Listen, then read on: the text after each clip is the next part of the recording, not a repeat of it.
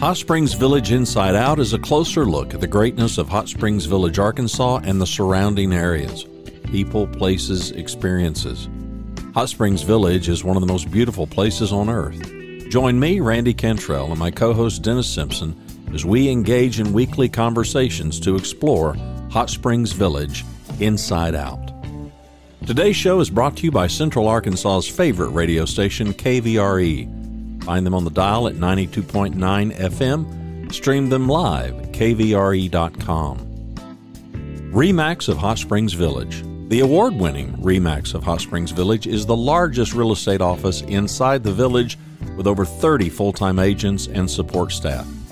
Visit them to learn more about this beautiful place to solve your real estate needs. Call them today at 1 800 364 9007. Find them online at explorehsv.com.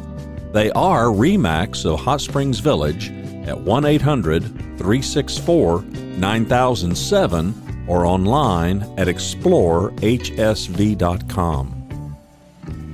Ike Eisenhower State Farm. Ike and his award winning team have been serving the insurance needs of folks all around Hot Springs Village since 1998. Ike is qualified for State Farm's President's Club, Chairman's Circle, and Hot Springs Village Insurance Agent of the Year. Call Ike Eisenhower State Farm today at 501 984 4100. That's 501 984 4100 Find them online at ikeeisenhower.net. Call them today for all your insurance needs because, like a good neighbor, Ike Eisenhower State Farm is there. So, Dennis, I get all the time buyers that uh, call me on the phone and they say, Hey, I saw this great new listing. I look it up on the MLS and find out, sorry, it's already taking backup offers. And that's a very frustrating thing for the buyers. I bet. And with that, we start with Mr. Rick Marshall today, trademark real estate, a good real estate professional that we have on from time to time. Rick, you know, we had this conversation not too long ago where I, I was, and I, I buy and sell a good bit of real estate.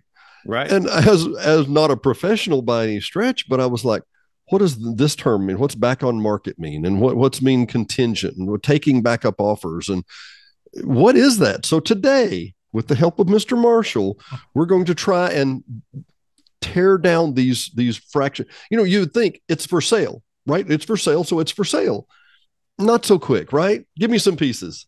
Right. There are some uh, situations that are uh, in the pending process that can be confusing for a buyer. So, taking backup offers is the number one thing that happens. If an agent has uh, a listing and they accept a, an offer, the seller accepts an offer, the agent can either put under contract or they can allow additional showings to occur and put it in as taking backup offers. Now, again, they do have to allow showings if they're going to put that in there. So the seller has to be providing that permission for it to continue to be shown. But but, but, but is this like a bidding war? If we're taking backup no. offers and, and Joe Blow offered 530, well, if I offer 540, could I get it? No, more typically it's after you have accepted an offer. If you if there were other offers and one of those buyers is willing to be in second position, they hmm. can be in that position. And if the first buyer were to fail, then the second buyer would immediately take the position in first position. This is beginning to make sense. And, and as many things, when you're a professional and you're involved in it every day, it's kind of a lot more nuanced than you might have imagined, right? Sure. So let, let's let's walk through them. So listed or, or for new listing that means how old does it have to be to be a new listing just just go down with me right really just that first week it's going to show up as as a as a new listing in the mls and uh, it will then through the idx process the internet data exchange. Ooh fancy term. Fancy term down uh, in your wheelhouse there. Um, but those um, that information gets pulled um, with some websites it's it's every hour some every eight hours but it's it's real time with our mls and then realtor.com zillow trulia um, redfin those all pull the data from our mls and put it out there to the public on their website the problem is they don't always have the whether it's the right key code to to match up perfectly the the code to the status or keeping in mind that some of those websites are real estate brokers themselves and selling leads to realtors, mm-hmm. they are mm-hmm. going to want as many phone calls coming through their platform as possible. So by not having it as under contract and just taking backup offers, they continue to show it as available. So they continue to show it as available. The house is is for sale. It's listed. So what's the what's the progression of these? The, the first progression would be that you know it's listed and it's for sale. Okay. And then the next progression would be okay, it's it's for sale, but um, either taking backup offers or under contract. But now, how long d- does it? excuse me. If the house is for sale, I list it for 530. It really should be 380 or something. And I list it for 530 and I go one week, two week, three week, four week, five week. There's nothing that automatically reduces my price. Is that correct? No, that's right. So it'll be a price reduction if the seller decides to do that and, and it's input by the realtor into the MLS. But you know just a, a, price reduction will show on all of those platforms. Okay so so but so for example let's say that at 8 a.m tuesday morning uh, we decide to knock it down $50000 you may do that on the local mls here the, the CARMLS system as they call it in arkansas the central right. arkansas real estate listing system. Uh, you may decide to take that down 50000 but it may not show up on Trulia or it, it may not show up on the same plat on all the platforms around the same time. Is that correct? Right. Yeah, they pull with mm. a varying amount of, of frequency. Some of them are very quick. Some of them can take eight hours or more to update. And hence the reason that I can call and go, it says it's for sale. And you go, mm, over here on the MLS, our Carmel system, it says it's under contract. And right. and let's let's be very specific. Under contract means exactly what? I called and said, "Would y'all take 350?" Or it it means there's something been signed. Right. You actually have a real estate contract that's been agreed upon by both parties, what I would refer to as mutual acceptance. Mm-hmm. So it's been signed around. It is a binding contract uh, pending closing. So um, the problem with that is then deciding whether you're going to accept a backup offer, whether there was a house sale contingency as part of that original offer that allows a bump. In other words, uh, uh, the uh, seller would be able to bump out of first position if another buyer that was non contingent came in. I know this is kind of confusing, but if you have a, a contingency subject to the sale of your house, the buyer has to sell their house before they can consummate the closing. Mm-hmm. And um, uh, the seller gets another offer that comes in, depending on the original agreement with that first buyer of whether it allows a, a bump or not, hmm. um, you can bump that or give them actually they would have the first opportunity to waive the contingency right a first refusal kind of thing yes pay cash or really put their earnest money on the line that the loan is going to go through mm. or they would have to surrender the first position the second buyer um, if there was a backup offer, or um, that that second position buyer would now take the position of of first position. Well, let, let me simplify it just a little, and because I mean it can be extremely complicated. I get this, and and if I haven't made this clear enough, the layman needs a realtor every just right. literally literally you need an advocate on your side in these instances for example you know when when i say it's under contract I guarantee you 95% of the people in our audience are going to go, You agreed on a price, they agreed on the price, we're done. Whoa, whoa. When do you move in? How are we going to pay for that house? Is it fully financed? Is it a 30 day occupancy? Is it 120 days occupancy? Is it there? There are a million, uh, a million, there's a dozen. Is that fair? Sure. There, there's a million different, a million, a dozen different variables that you can go in and custom form your own deal. And you say, well, pff, they've already got it under contract. Why would I even put a contract? Maybe they didn't get what they wanted. Maybe they the wanted most- 90 days out and they didn't get that for moving. And, and if you came in with an offer that was, you know, reasonable, they may do that, right? Right. The two most common reasons for the first one failing would be an inspection that went poorly. the buyer decides, no, I don't I don't want the house anymore. Even if you're going to fix it, I, it's it's got more than I want. Or you just don't come to terms. I want you to fix these five things, and the seller says, well, "I'm not going to fix it." Okay, well, time to uh, find the next deal. So you could take the backup offer or go back on the market. But if you um, the inspection or an appraisal would be the the two biggest things. So you get further into the process, you've satisfied the inspection if there was one, and then the appraisal comes in low. Well, sometimes the buyer can pay, and this is again one of, one more of those uh, optional things that can happen. Sometimes the buyer is allowed to pay the difference. Hmm. Sometimes you can negotiate the difference. Sometimes the seller drops the price to that lower appraised value, and other times the deal falls apart because it can't happen. And so those between the inspection and the appraisal being two of the big ones, house sale contingency, the buyer's house doesn't doesn't sell within the time frame, it can come back on the market. So you're to your point, being current with the realtor uh, having access to the MLS is critical. It, um, it really is. It really the, is. The website information, um, it really helps. And to be honest, I have no problem with the buyers that I'm working actively with keeping you know keeping up and they're they're every day they're excited they're looking for a house and they're waiting for me to call one that you know call them and say hey here's a great one. It just hit the market uh, a few minutes ago. But i'm busy. I'm working with multiple clients. So you know i might be with another client when that one hits the market. Zillow has it you know 10 minutes later on their website and the buyer says hey this is exactly what it is. I'm going to call rick. I got no problem with that whatsoever to uh, pull it up. Yep, it just hit the market 10 minutes ago, and let's set up a showing. I like that. And and I want to for back for our, you know, we have the micro and the macro. We talk about this repeatedly, the five mile high view and whatever. And and as academic as all this sounds, if you'll endure me, I want to tell one of the stories about one of the time we were looking at a a, a property on Cabo Teniso. Let's just mm-hmm. put it that way. Okay. Um, and and I, as I've said this with Randy a dozen times, our and I'll say this with you, and I know Liz is listening. Our mates are the better part of us, if you know what I mean. Amen. Overmarried, uh, between a little and a lot, right in that right. ballpark. Yeah.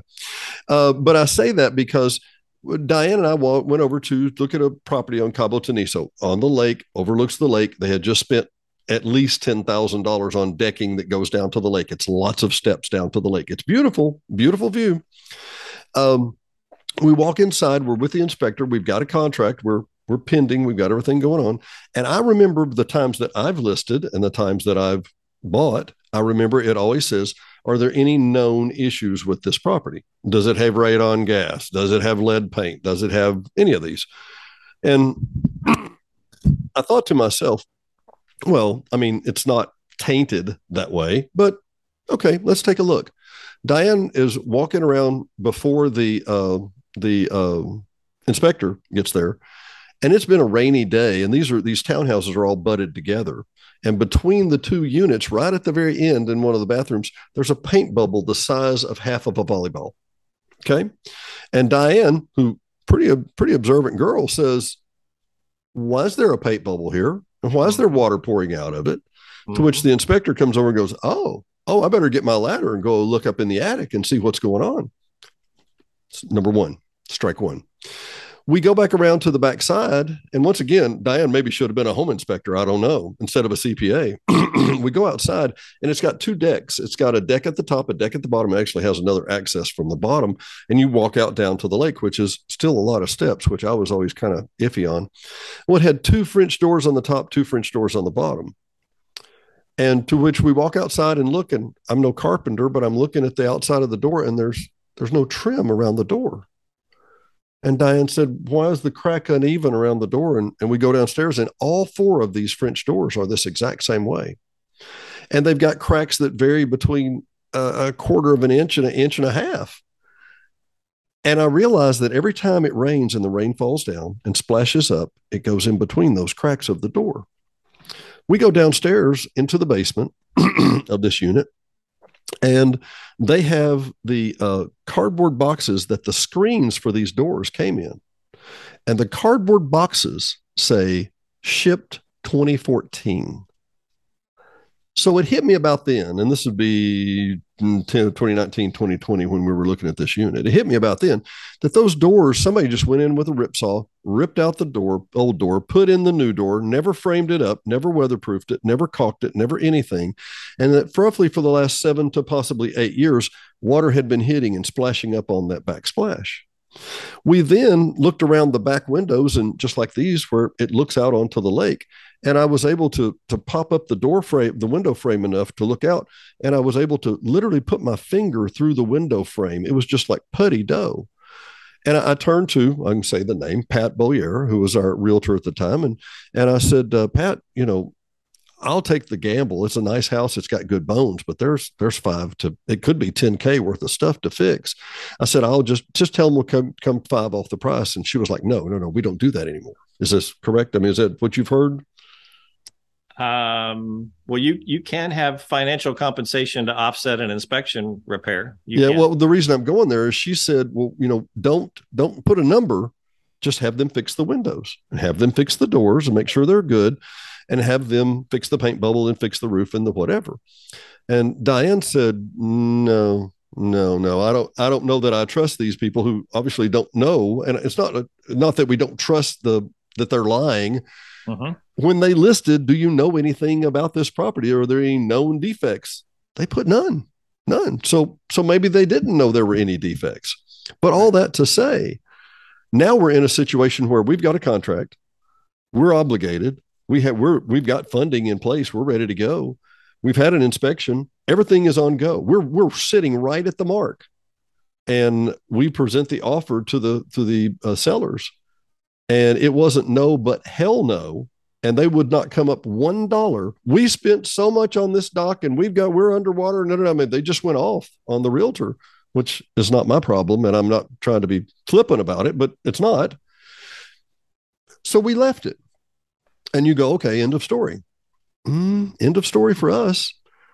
Rick, remember that little deal? Do you have any known defects? Yep. They now are required to disclose that to the next buyer. And we left them with it. Yeah. And it took them another $10,000 and another eight months of paying rent to sell that unit.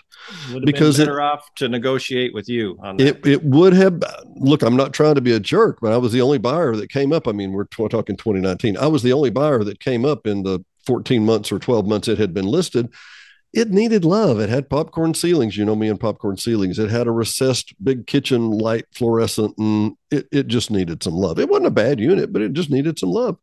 And so we walked away from that. And I called that a, a tainted listing because when they listed again, and it's that's not going to show up on the little decal, you know, contingent or tainted listing.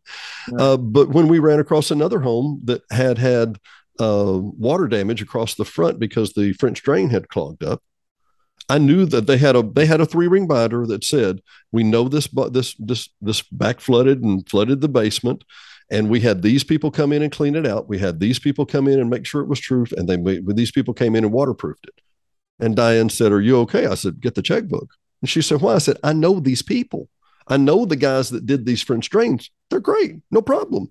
They disclosed what was tainted, and I was the buyer first in line, going, "Yeah, let's get this before somebody else does."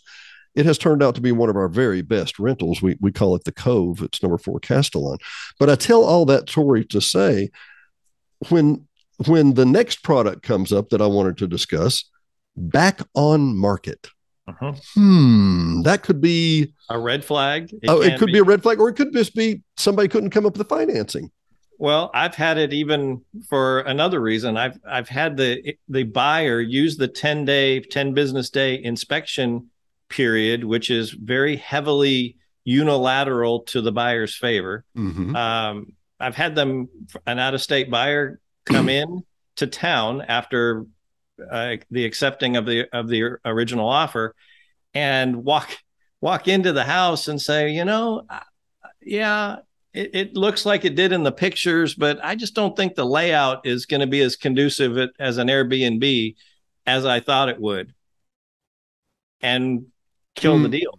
Now, is that the sellers? Is there anything wrong with that house? There's nothing wrong with that property, but I've had agents that um, have had that situation, and Mhm. uh, it's very frustrating.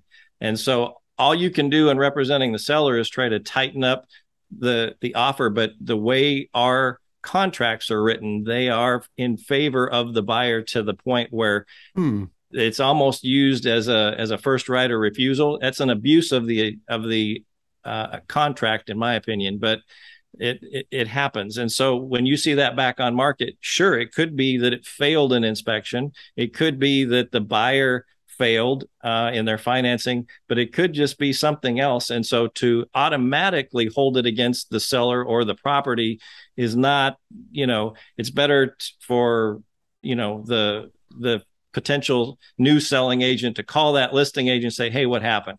Yeah. Yeah.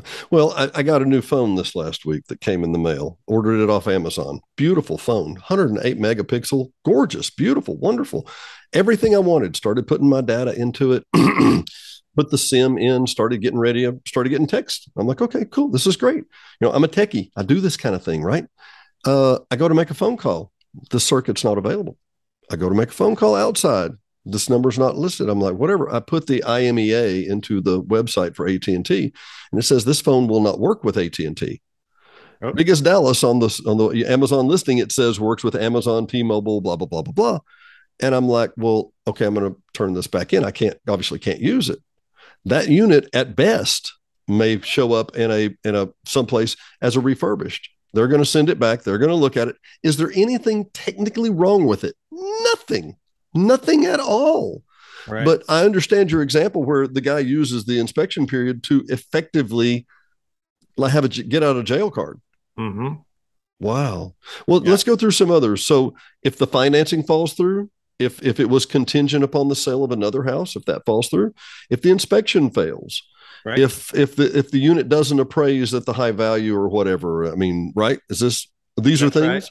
And to your example on the seller's property disclosure, there's three days that the buyer has to review that once they're provided it as, as well. So if they haven't provided it in advance and had it waived already, and the seller provides it at mutual acceptance, the buyer has an opportunity to review it and and says, "Oh, well, I didn't see the the big crack that you're disclosing here," and they end up using that as a legitimate uh, opportunity to back out of the deal. So multiple ways that they can fall through.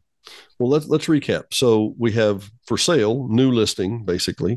Mm-hmm. We have uh, price reduced and or not, maybe. Then we have uh, taking backup offers or under contract, right? And then contingent, and the contingency is is that you have to get up other funding or sell stock or sell a house or whatever to get that funding to come in and do that. So it is contingent. Right. Um, and typically, the most common one is a house sale contingency, but it sure. doesn't have to be. Yeah.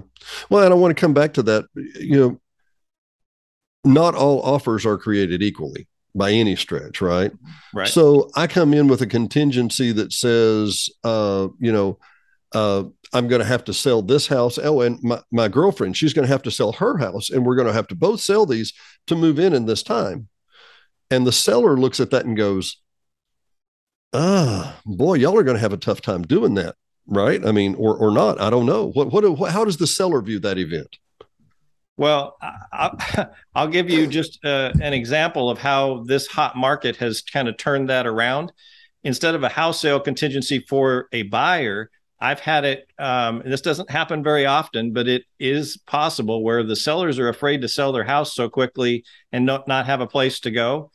We've done reverse contingencies where the seller, as part of the original agreement, says, I will sell my house to you if I have a house under contract and can close on it in 60 days. Really? I'll sell it to you if I can find some place to move. That's right. Now, that's obviously opposite of the way we normally see it, where the buyer's got the house to sell. But when you've got such a fast moving market, there's sometimes that you just have to be creative. Man, that's okay. Well, I got it. So we're working down the down the food chain here, down the flow chart. So contingency and and all these. What what's beyond that? Sold or? Um, yeah. Well, typically after uh, it, either the seller no longer is taking backup offers, wants to stop showing their home, it would show to the realtors as UTC for under contract. Um, it would just show as pending on most of the other websites. But and, there's and, and pending means they're not accepting any more contracts that they're they're waiting to close this Just is the period between we finally accepted this contract and here's where we're going to go closing right right well i can give you a screenshot of an example oh, sure. as to why um, some of these websites show things differently and how frustrating it can be. I mean, you don't have control over these websites, of course, right? That's right. Well, and I'm going to not show you the MLS because that just timed out on me. But here's you hop back in. but that's okay. This this listing um, is a, a listing in our office that Angela Banks has.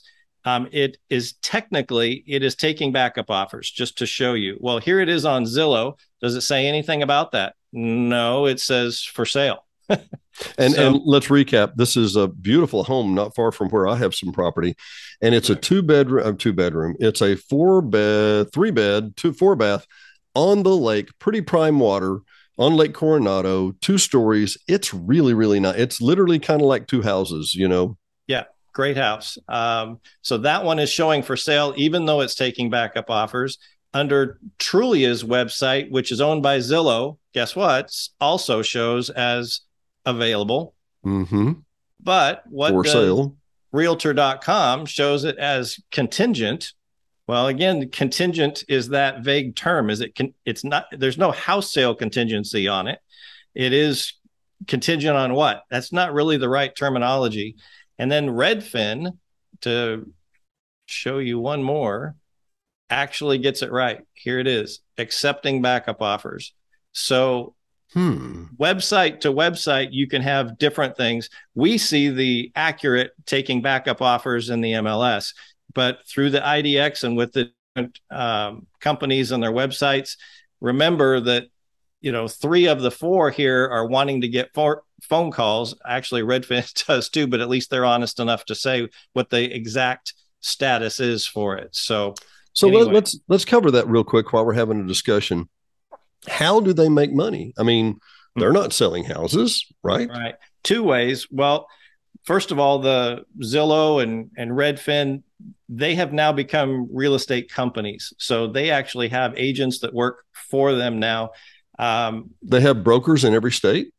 no i don't i don't know about every state and this Okay. is more fairly fairly recent they they were originally their their motive modus operandi of making money was selling leads uh, and ad space to realtors Okay. so you would um, there would be a a favored realtor or a endorsed realtor for a particular area then that realtor is paying for the right for that that position. So that that was their their policy. We talked way back in March about how Zillow and a couple of these other companies have actually actually started flipping houses though. Um, We're trying. yeah and they shut that down last november when the values weren't keeping up with um, uh, some of their um, they they used the excuse that the supply chain on doing some of the remodeling got too expensive and that their zestimate uh, was goofing up and not accurate enough. But really what it came down to is they were bidding up the market and paying cash using those uh, comparables uh, then for that other people could use and uh, for their other listings. In a market of 30 that they owned they would jack up the price on three of them 100,000 over and and and pay cash and that provided a comparable for the other 30 homes that they were you know that they owned they were Game, then gaming the system, so it were. as it they were. were. That's not happening anymore. But um, but yes, uh, Redfin, Zillow, and some of the other websites they are now full fledged uh, real estate companies. They've gone into that where before it was just selling leads and selling advertising to the realtors. So they they literally would have a a buyer's agent, and they get the buyer's side of the deal. They do it. Um, it's it's kind of a a, a new thing, and I I haven't investigated it much. There there's no real competition for us here locally in, in it whatsoever. But um, I do know in some of the bigger markets that they are trying to get their foothold into some of the big markets. Unbelievable. And Mick Mick Realty is what I'm hearing, right? Yeah, right. Yeah. Yeah, So- they're, they're, they're great data companies. I mean, they produce a, a huge amount of data and they are on top of what's going on in the marketplace. Um, both Zillow and Redfin, I think, out are out of Seattle, you know, the, the data tech city, and Mhm. and they're they produce great uh, numbers and information for people to study, and they'll post that on their on their websites a lot of times, as does Realtor.com. Well, let me ask because I get these and I know everybody, I say everybody, a lot of people do. Uh, Zillow will send you an email saying your home is worth, or Redfin will say, and you're going to capitalize on your home and blah, blah, blah, blah. What what faith do you put in those numbers uh, or those? And, little, I mean, uh, let me, let me back up. Nothing. I'm sorry, do little to nothing. Little to nothing. Well, and the, the reason why I'm, I'm pitching you a softball here, but but the reason why I specifically ask so much of like on the uh, the Airbnb data, uh, mm-hmm. there's a company called AirDNA that will provide that information, uh, and our numbers are so far from reality because we're we don't have a structure a, a data sampling large enough to make all those numbers work. So many instances, but a lot of times on Redfin and and uh, uh, Zillow, uh, they don't even, you know, they'll appraise the property, not even knowing it's on the lake or it's waterfront or whatever. And I think, how could you? Nope, no realtor is going to come to your door and go, "Oh, I, I'm sorry, I missed the lake out back. I didn't know you had a lake. Sorry about that." Right.